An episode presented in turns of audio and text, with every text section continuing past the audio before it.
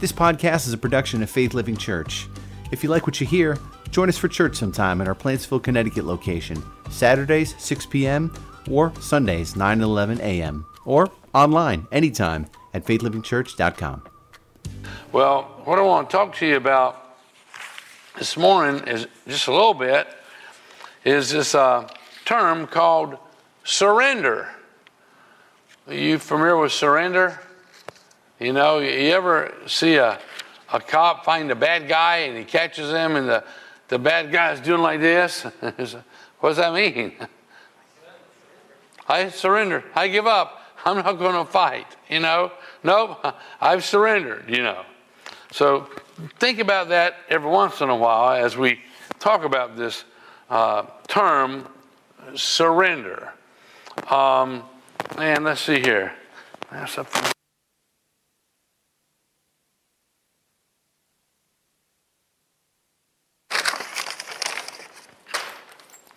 I don't know if you know what this is. This is a a bridle that's in use right now. I mean, not at this very second, but was this past week, I believe. And all I need is somebody who will allow me to put this in your mouth. it's only had a horse, in the horse's mouth so far, and then we'll pull it around in your head and. Okay, no volunteers. Um, so you're just going to have to imagine this then, you know, that this thing right here, this this bridle, it it really takes control of a horse's head, you know, and uh, his eyes and his ears and his mouth and his tongue and. Um, and pretty much, if you control a horse's head, you control the whole rest of the body, right? And that's what this does. And it's very significant when a, a horse, you know, he basically surrenders to the master when you have this bridle on them, you know, and you just, you know, slide that up over on one of these horses' nose and goes over his ears there and kind of buckles underneath here. And then you've got the, the reins here, and you can, it depends on what kind of a horse you got.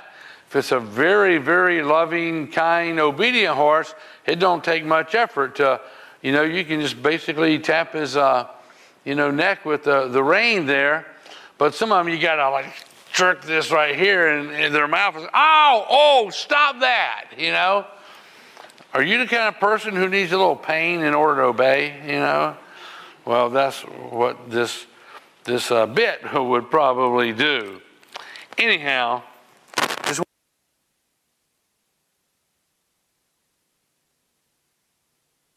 today. Uh, it'll be here, so you're welcome to do so. And we'll wash it off before we put it back in the horse's mouth, you know. and all. Okay. Well, anyhow, listen what it says in the book of James, James chapter 3, verse 2. And it says, We all, now, what percentage is that all there? 100%. We all make 20 mistakes. Oh, wait a minute, I'm sorry. I might make sure grab my glasses again. We all make how many? many, many. We all make many mistakes, but those who control their tongues can also control themselves in every other way. Now, what percentage is every? 100%.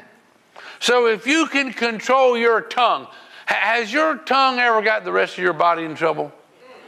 You said, have you ever said something you, you wish you could take it back? It's like you could pull that word back and it wouldn't have the consequences anymore.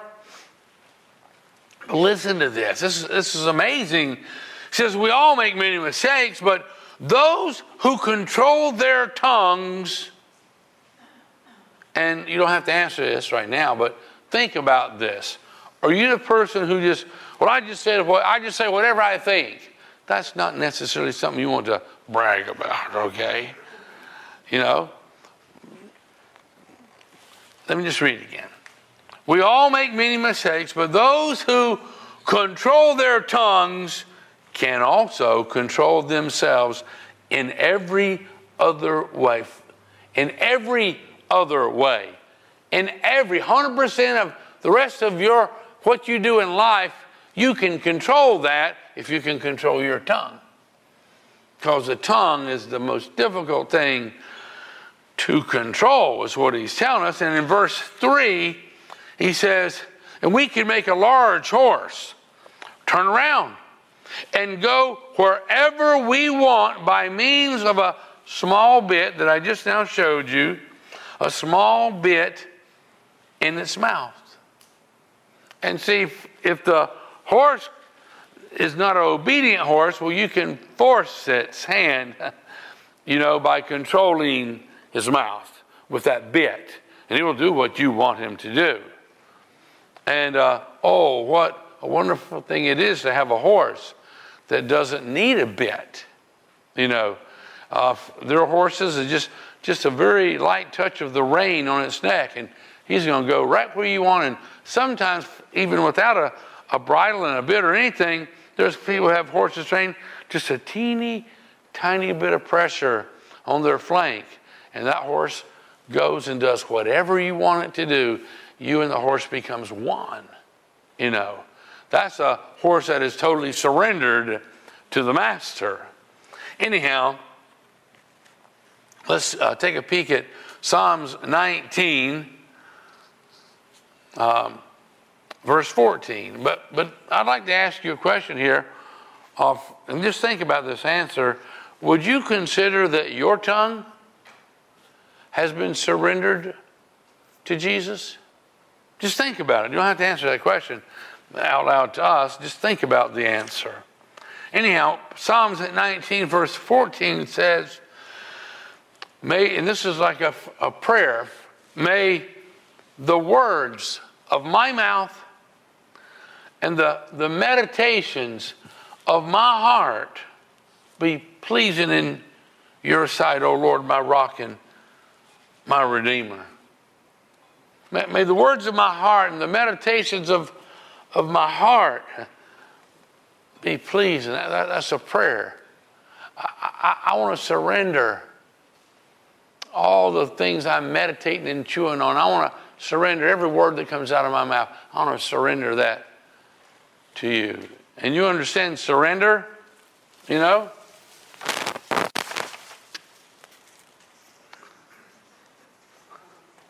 You ever seen something like this?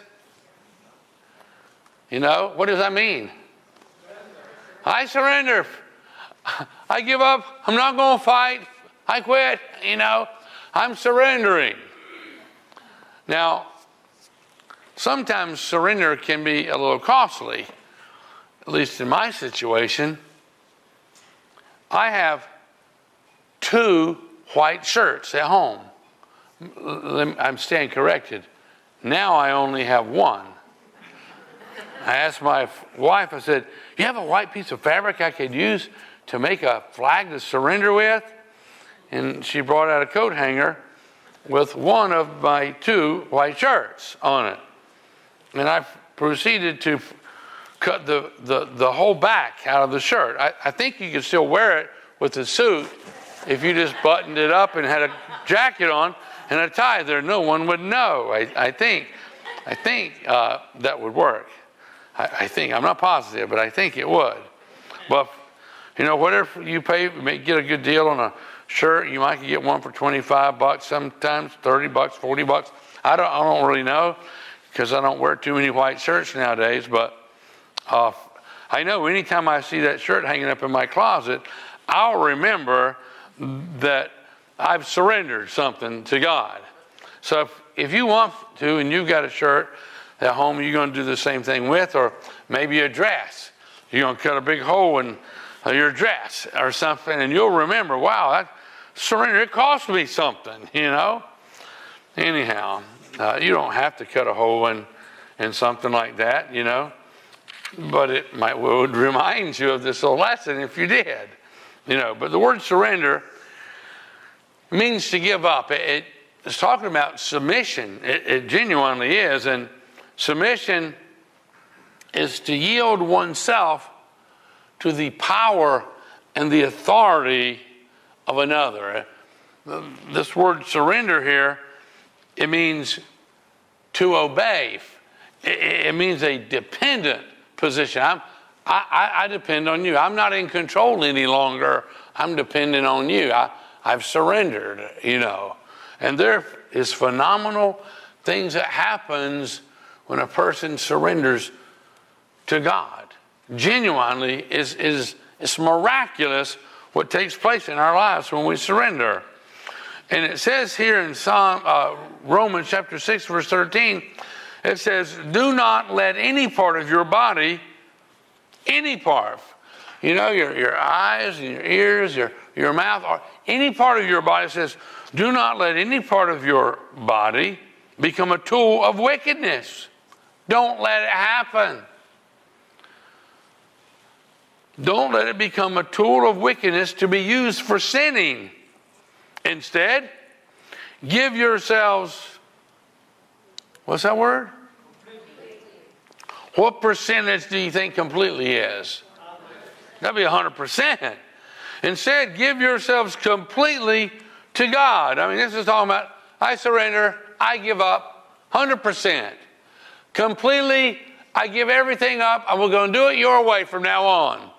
How many have ever noticed that doing certain things your personal way could cause a little bit of pain and, and consequences? Have you ever learned those kinds of things? A lot of you have. Anyhow, he says here, do not let any part of your body become a tool of wickedness to be used for sinning. Instead, give yourselves completely to God since you have been given a new life. He gave us a new life. And since He's given us a new life, give yourselves completely to God since you have been given new life and use your whole body as a tool to do what's right. Every part of who you are, use it as a tool to do what is it? What's right for the glory of God. And the word glory just means to honor, to, to honor God. Just let everything you do, that you're just a tool, that everything that you do, it just, it honors God, you know? That's a, a very powerful statement here. Give yourselves completely to God. Not, uh, well, yeah, uh, you know, I, I, read through the Bible and there's a few passages I, I surrender to. But do we surrender to God's will in, in every area of our life? It's a question. Anyhow, John chapter 14, verse 15, Jesus says, If you love me, obey my commandments. See, a surrendered life loves God. A, life of obedience. Jesus said, If you love me, obey my commandments. Because, see, talk is cheap. And we know in this world, a lot of people say a lot of things and they don't mean it. Uh, talk is cheap. And lots of people will say, I love you. And they're saying, I love you because what they hope to get from you. They're saying they love you, but it's really they love themselves and they'll do whatever it takes to get what you got that they want from you. And they'll say, I love you to get it. But Jesus says, if you love me, he says, just obey my commands, obey my commandments, you know. To obey means to comply with, it means to follow, uh, follow instructions, you know, follow guidelines, follow commands, fo- follow restrictions and, and, and wishes and all, to obey. Anyhow, the book of Ephesians, chapter 5, verse 1, it says, Follow God's example in most things that you do. Now, do you think he's been a little bit, just a little bit too strict, a little bit too rigid by saying everything? The scripture says here, follow God's example in, what does it say? Everything. Now, what percentage is that? What if you said, I'm going to follow God's example in 75%. Would that be pretty good? Well, he said, follow God's example in everything you do because you are his dear children. And then he goes on to say in verse 2 live a life filled with love for others. And see, this is a great commandment to love the Lord with all your heart because he said if we, we love him, we're going to obey him. We're going to obey his commands if we love him. And then he tells us to love the Lord with all our heart, soul, mind, strength, and then love our neighbor as ourselves, you know. But he says here in verse 2 live a life filled with love for others, following the example of Christ. For, for all the people that surround us, live a life filled with love for others, following the example of Christ, who loved you and he gave himself as a sacrifice. Oh, you remember one of the last things that Jesus prayed when he was on the cross there, and people had beat him terribly, and he was he was bleeding from almost every square inch of his body from the horrible beatings he took, and the crown of thorns beaten down on him, the nails in his arms and his feet and everything, and and Jesus hanging on this thing in front of everybody he said, Father, forgive them. They, they really don't know what they're doing. They don't know what they're doing. Would you consider that love? Jesus came to forgive everybody, to give us a pardon so we could go to heaven with him one day if we'd accept it. And Jesus, it tells in verse 2, live a life filled with love for others, following the example of Christ who loved you and gave himself as a sacrifice to take away your sins. And God was pleased with his son, Jesus. God was pleased because that sacrifice was like sweet perfume to him. Now, let me read it to you once again out of the Message Bible. And it says here, watch what God does. Okay? Just keep your eyes on God. And you can watch what God does here as well. It says, watch what God does, and then you do it. That means I turn the other cheek when someone slaps it and bless those who curse me. Say, Father, forgive them. They don't know what they're doing. Have you ever prayed a prayer like that for somebody who's hurt you? Oh, God, forgive them. They, they really don't know what they're doing. They think they do, but they, forgive them, and I forgive them, you know? Anyhow, it says, watch what God does and then do it, like children who learn proper behavior from their parents. Mostly what God does is love you. So we can follow that example. And it goes on to say, keep company with Him. It is so awesome to hang out with God. And that is available to each and every one of us you can spend time with God. And He tells us, keep company with Him and learn a life of love.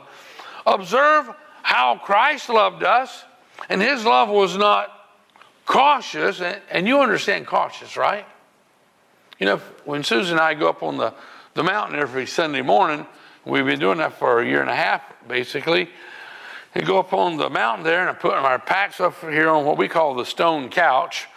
And then I walk around the edge there, and it's right on this little peak there. And when I'm walking over there, I'm right on the edge of, of this cliff there. And I'm cautious, especially when it's wet. And she's telling me when it's wet, it's like, be careful, you know. And I'm walking over there, and there's a, a drop. It's just like a gouge out, and I grab a branch of a cedar tree, it's just about the size of my thumb. I grab that branch there and I jump over that. And it only drops down about 20 and then 30 feet and then 80 feet a little bit further on. So you could actually slip there and go tumbling and boom, you know, you could do that. And then when you get up on the tip top, Oh, it's pretty safe up there until you get right to the edge, especially if it's wet. And we go up there when it's icy, and we go been up there when it's snow. We've been up there every every Sunday since the pandemic hit. And I'm a little cautious around the edges. Does that make sense? Are you ever cautious? Only one of you is ever cautious? okay, one. Okay, two. Okay. All right. You're a little cautious here. You're going, like, if I raise my hand, he might ask me to come up here and do something. So you're being a little cautious. I understand that, you know. But it says right here, it says, his love was not cautious. God was not cautious with his love. His love, Jesus' love, was not cautious, but extravagant. God just loved us extravagantly. He just loved us out loud. He wasn't bashful or hesitant, and still is not. He just loves us in a way that we recognize it. And that sunrise that you'll see every once in a while, that's for me. And y'all can use it if you want to, but that was just for me, you know. And uh, he loves us out loud. But it says he, his love was not cautious, but extravagant. And he didn't love in order to get something from us, like some people, oh, I love you because they're hoping to get something from you. Says he didn't love in order to get something from us, but to give everything. What percentage is everything? 100%. But he loved us in order to give everything of himself to us. And then he says, love like that. Love in order to give something to somebody. And if you love people and then you pray for people and you help people and all those things, like they'll want to hear what you got to say because they don't really care what you know until they know that you care. But if you love like Jesus does, you'll be able to share with people what Jesus has done in your life and what he can do in their life as well. Anyhow, let's go on to Romans chapter 12, verse 1 that says, And so, dear Christian friends, I plead with you to give your bodies to God. You know, surrender your body to God. Surrender is what he's talking about here. Surrender to Him. And Martin Luther, he once said, he says, I have held many things in my hands, and I have lost them all. But whatever I have placed in God's hands, that I still possess. I just surrendered everything I have to God. My, my life, my, my family, my children, and my stuff. Lord, it's, it's really all yours. Thank you. that You've given it to me, and I use it, and I just give back to you because that's the safest place for our stuff to be. Safest place to put our, our kids and everything that we are. It's like put it back in God's hands. It says here in Romans 12, it says, verse 1, and so, dear Christian friends, I plead with you to give your bodies to God. Let them, your bodies, be a living and a holy sacrifice, you know.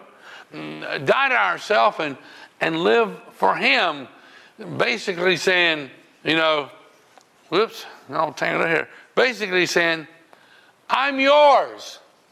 And all that I am and ever hope to be, I'm yours. And he's talking about that kind of a surrender. So he says, Let them be a living and a holy sacrifice, the kind he will accept. And when you think of what he has done for you, Jesus went to the cross and died in your place he also went to hell for three days. Uh, you may or may not know that. But he says, when you think of what he's done for you, is that too much to ask to surrender your all to him? And uh, I came across an article many, many years ago, probably 40 years ago, and I was reading about this preacher who he had a pretty good sized tent. Tent might have been size of this building or so and uh, he would take it to different communities. And he was more out west. This is back during the horse and buggy days, you know, and he'd go out there and he'd set up some services for people to come, and he would preach the gospel. And he was in this area very, very close on some land. There was an Indian reservation, and there was one town not too terribly far from it, and he invited all the people to come. And as he would share the gospel, and there was this very influential Indian, I think he might have been a chief. He came in, he'd never been to something like that, never saw a tent that size. And he went and he sat on the front seat there, just like Susan is doing. You're not sleeping, are you, dear? Okay, she had her eyes closed. I, deep in meditation, probably, you know. I'm, I'm just picking, she's my wife. I can do that. I only pick on people I love, you know. Anyhow, so the Indian was sitting there, and the preacher was really communicating the truths about Jesus and, and explaining the whole plan uh, of God's good, wonderful news. And the Indian was so inspired, he got up and he had his blanket there beside him, and he took his blanket right during the service. He didn't know what proper protocol was, and he went up there and he laid his blanket.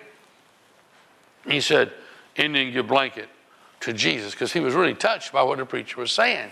He went and sat back down, and the preacher continued, and all, and it was building, and he was communicating out of God's book, you know, the Bible. and before you knew it, the Indian got up again, and he reached into his old leather belt there, and he pulled out his tomahawk, and he says, Indian, give tomahawk to Jesus. And he went and sat back down. He was just so inspired by this message. This preacher was preaching, and then preacher was continuing on, and you might have thought the Indian got all upset or something or another, because the Indian just jumped up and he walked down the aisle and, and he disappeared out the door of the tent. And before you knew it, he was walking his pony into the tent there and tied him up down there at the altar and said, Indian, give pony to Jesus. I mean, this preacher had really presented the gospel in a fantastic way, the way it's supposed to be, and it was impacting this Indian's life. And he sat back down and he heard it and see some old tears, you know, streaming down this Indian's bronze face there as he got up the last time. He said, Indian, give Indian to Jesus. And see, that's what God wants. He don't just want your stuff. And when he, he you give him your stuff and he says, hey, we'll use all this stuff, you know. Just remember whose it is, but what God's looking for. When you and I say, I, I give Pastor Ron to Jesus. I, I, give dad or I give mom or whoever you are, and you go, I give me to Jesus. That's that's what I'm talking about here today. That's a, about a surrender, and, and that's what brings about the most awesome, fantastic change in a person's life. It genuinely does. The book of James, chapter 4, verse 10, it says, When you, now, I'm not going to take all the time to do this, but if I wanted to, I would tell you, tell your neighbor, Pastor Ron's talking about you. Okay, so pay attention to this. That's, that's what I probably would tell you. When you, and you guys at home, when you bow down before the Lord, kind of like the Indian did, when you bow down before the Lord and admit your dependence on Him, that you depend upon Him, you know, uh, when you bow down to Him and you say, I'm, I'm giving all that I am and ever hope to be. To you, it says, when you bow down before the Lord and admit your dependence on Him, He will lift you up and give you honor. When you give all that you are and ever hope to be to Him, He's going to lift you up and He's going to give you honor.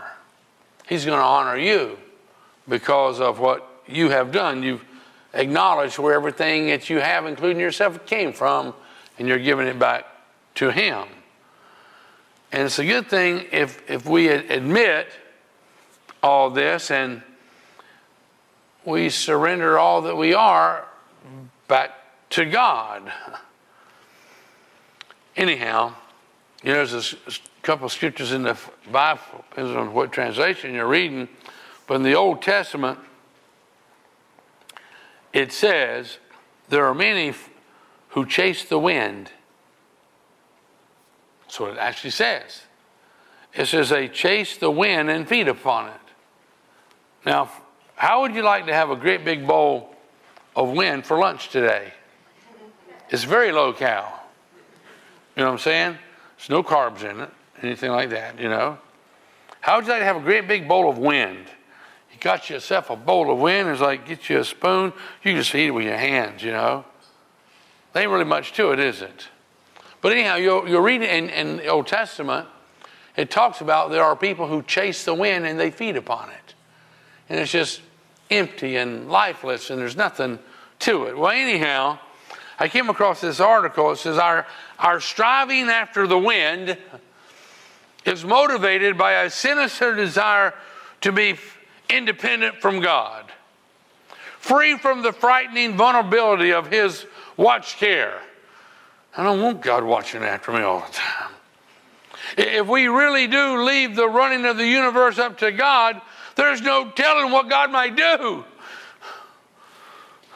And when God calls the shots, people turn into prophets and, and mountains get cast into the sea and dead men come back to life. And better, we should be in control and have some idea what's coming next. We will keep things on the even keel.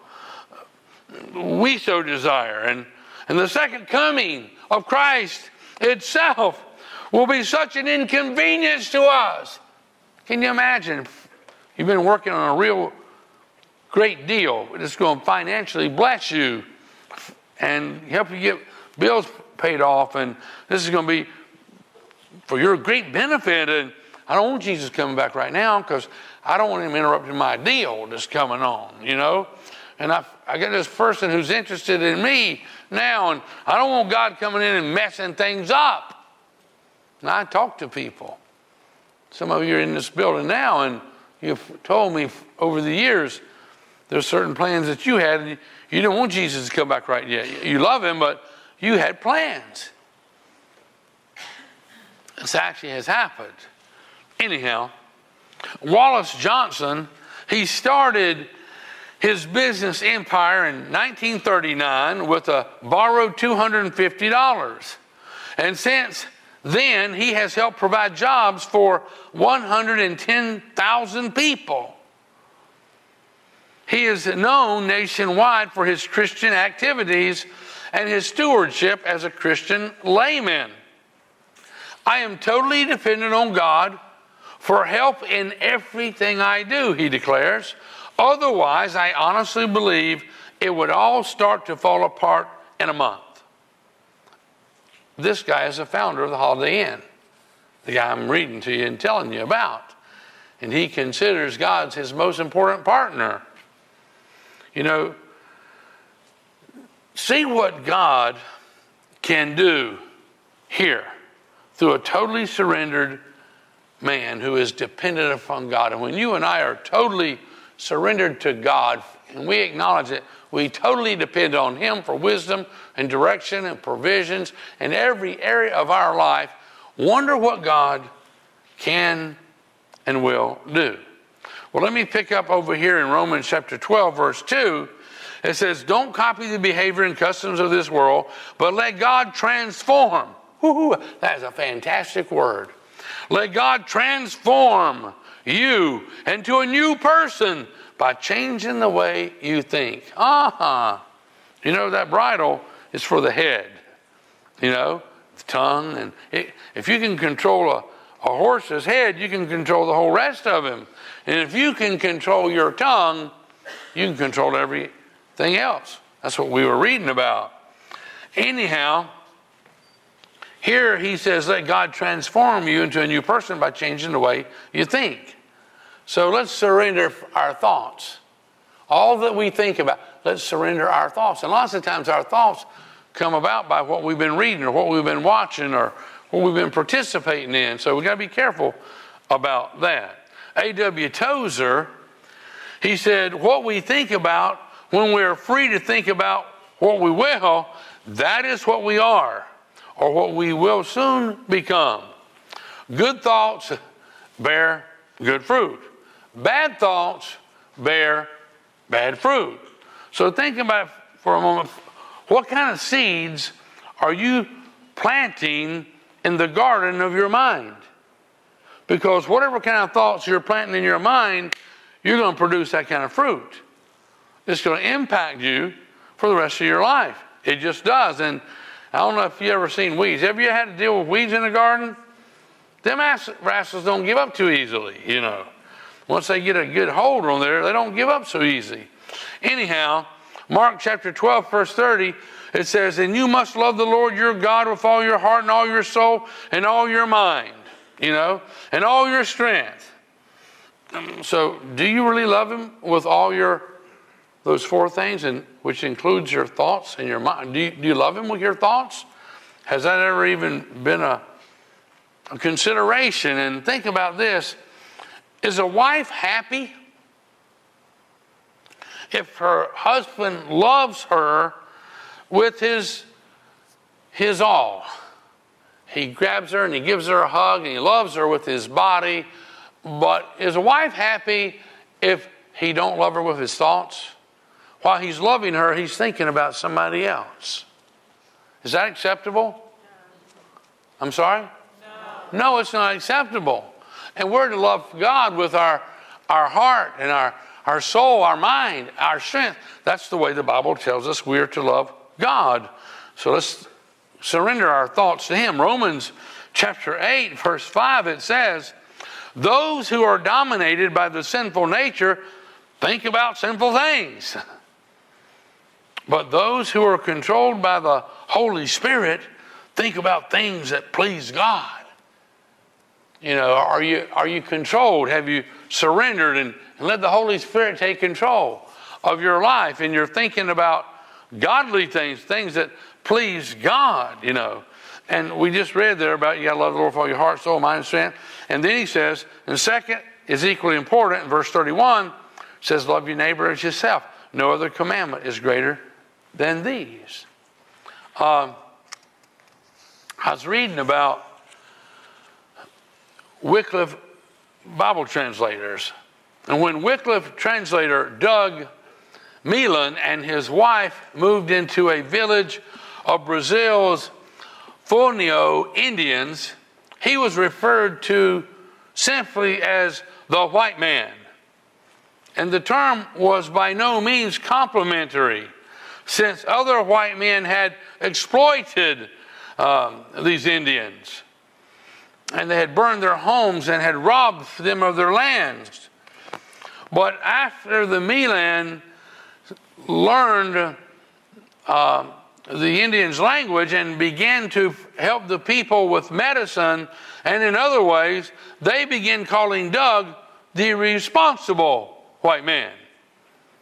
And when the Melands began uh, adapting the customs of the people, the Fulnio uh, Indians gave them a greater acceptance and spoke of Doug as the white Indian.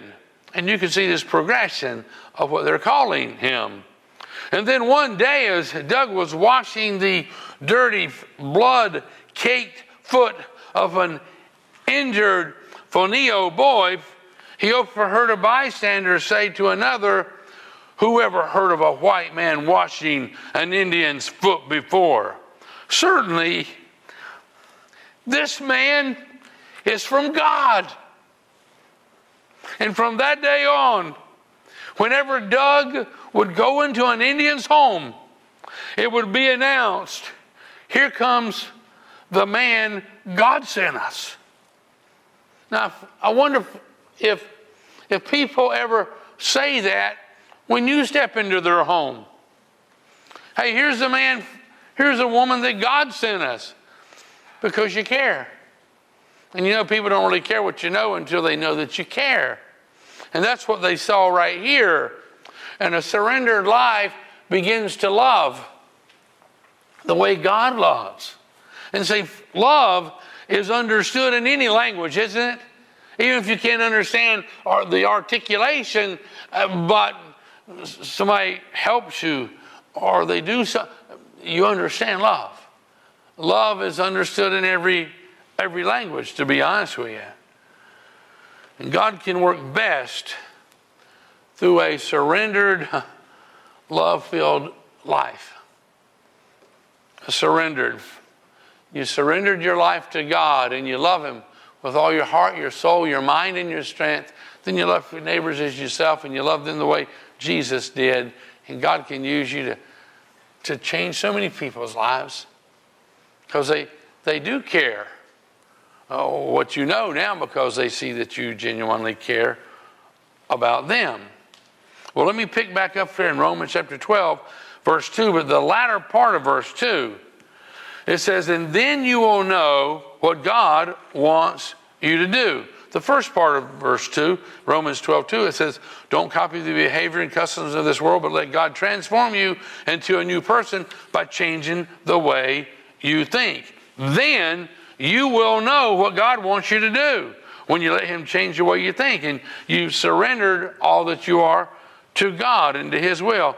And it says, and you will know how good and pleasing and perfect His will really is. Now, how many of you here enjoy comfort? That's just about everybody, you know. We have this tendency, we, we enjoy it, you know. Well, God's purpose,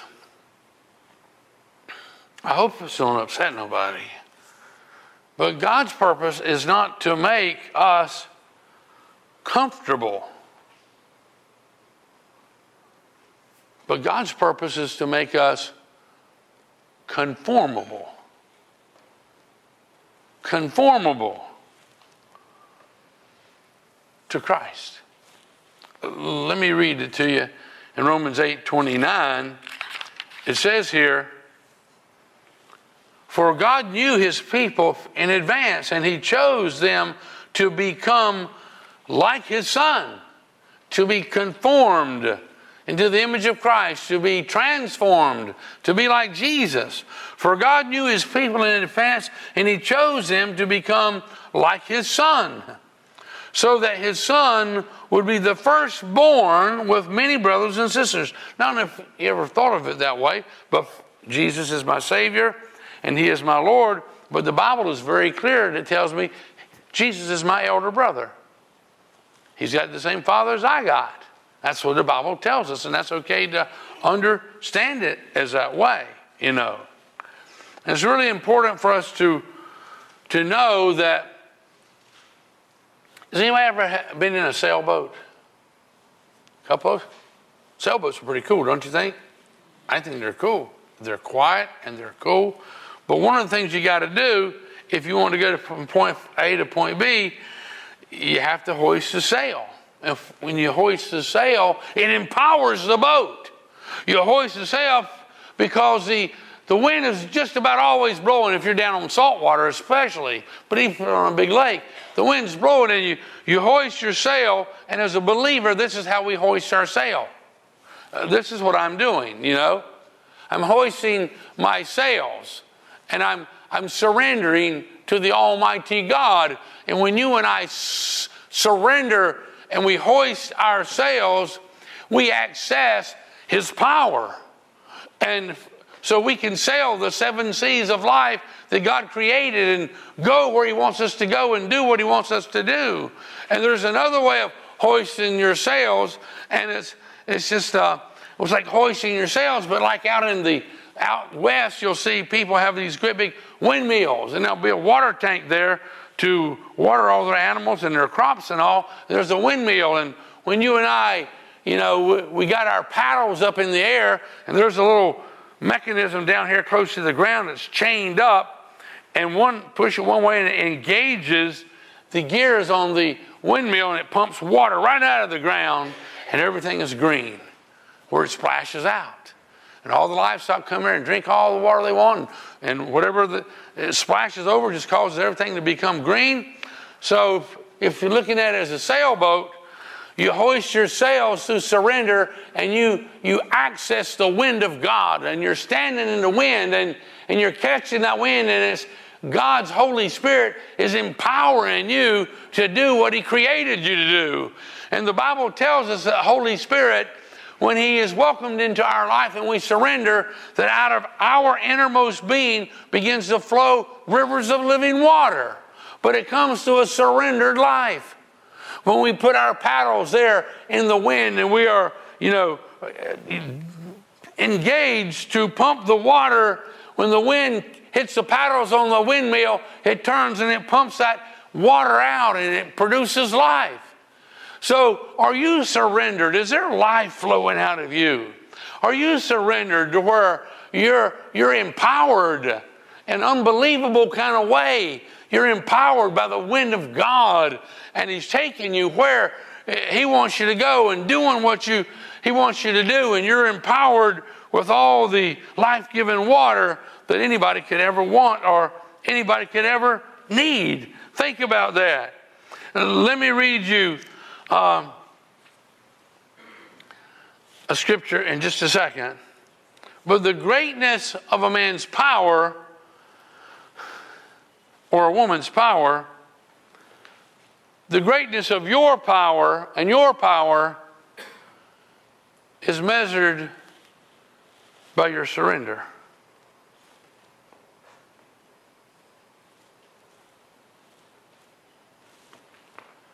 Policeman says, Put them hands up.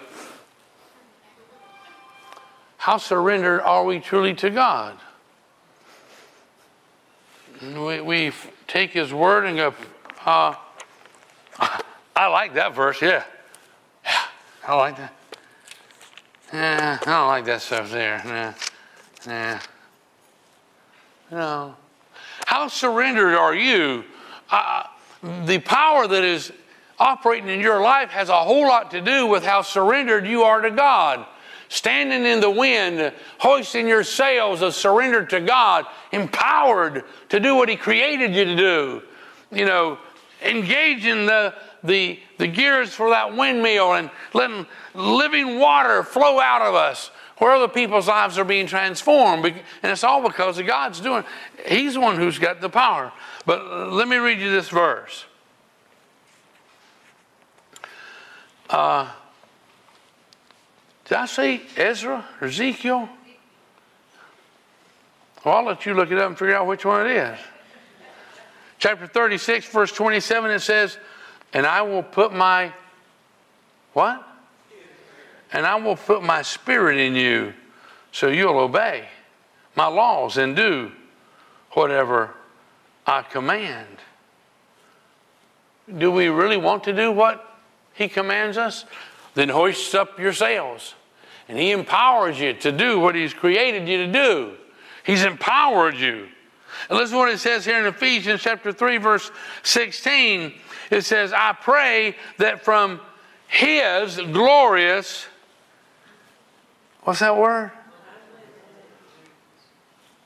Unlimited resources I pray that from His, God's glorious, unlimited resources, He will give you mighty inner strength through His Holy Spirit.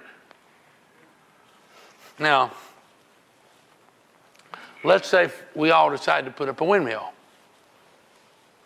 And let's just say we all live within a, a, a few towns of each other, I don't know if we might use up all the wind. You think that's possible? Because the wind blows down here and it, it blows, it just keeps climbing higher. I've seen windmills that are like 80 foot high, you know.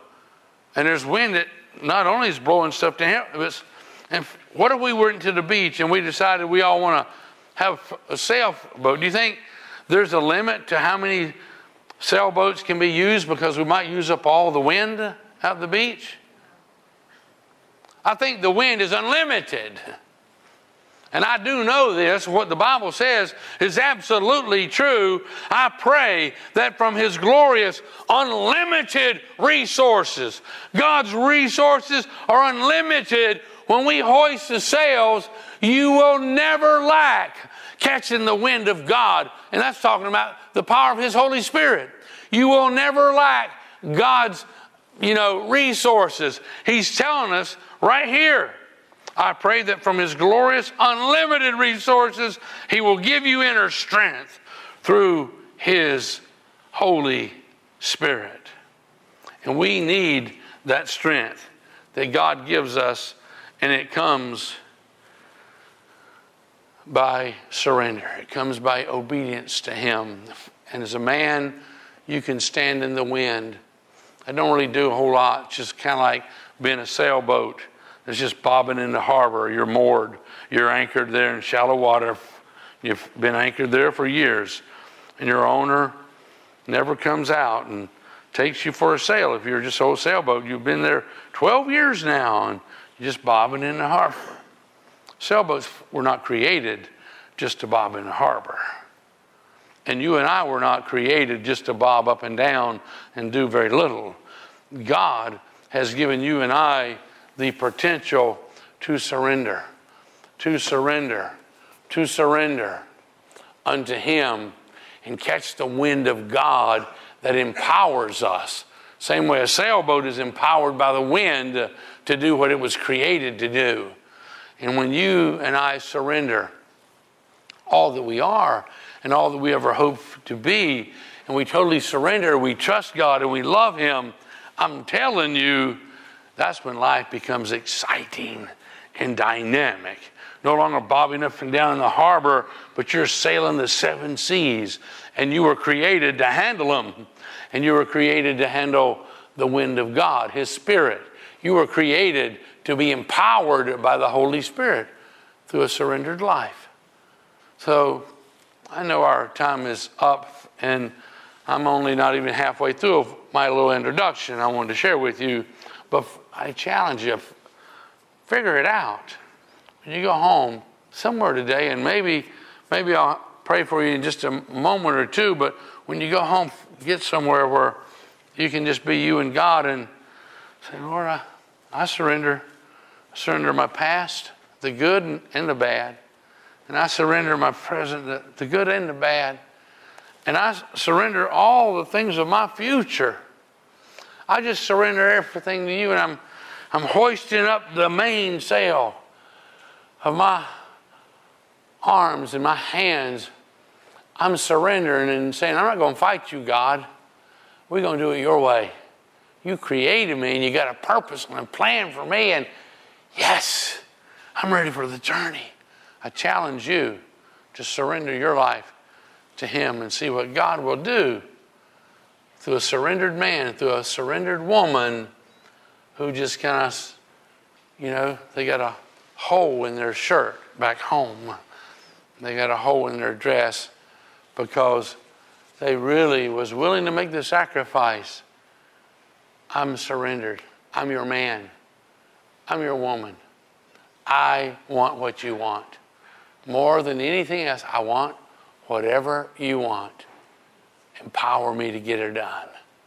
Whatever it is that you want for my life. And the fountains of living water will flow to and through you. And you'll have all the unlimited resources from God to be able to touch another man, a woman, children. That's what we're doing at VBA.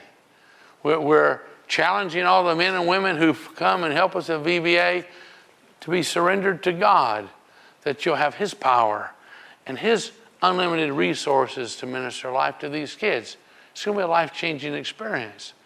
But even after VBA is over with, you can continue to be surrendered to God and let Him work in you and through you. Uh, I'd like to pray for you just to renew your faith, reaffirm your faith in Christ. And then I'm going to pray for you all. And Susan, if you would join me up here. So I'd like you to bow your heads, and this is why I do what I do.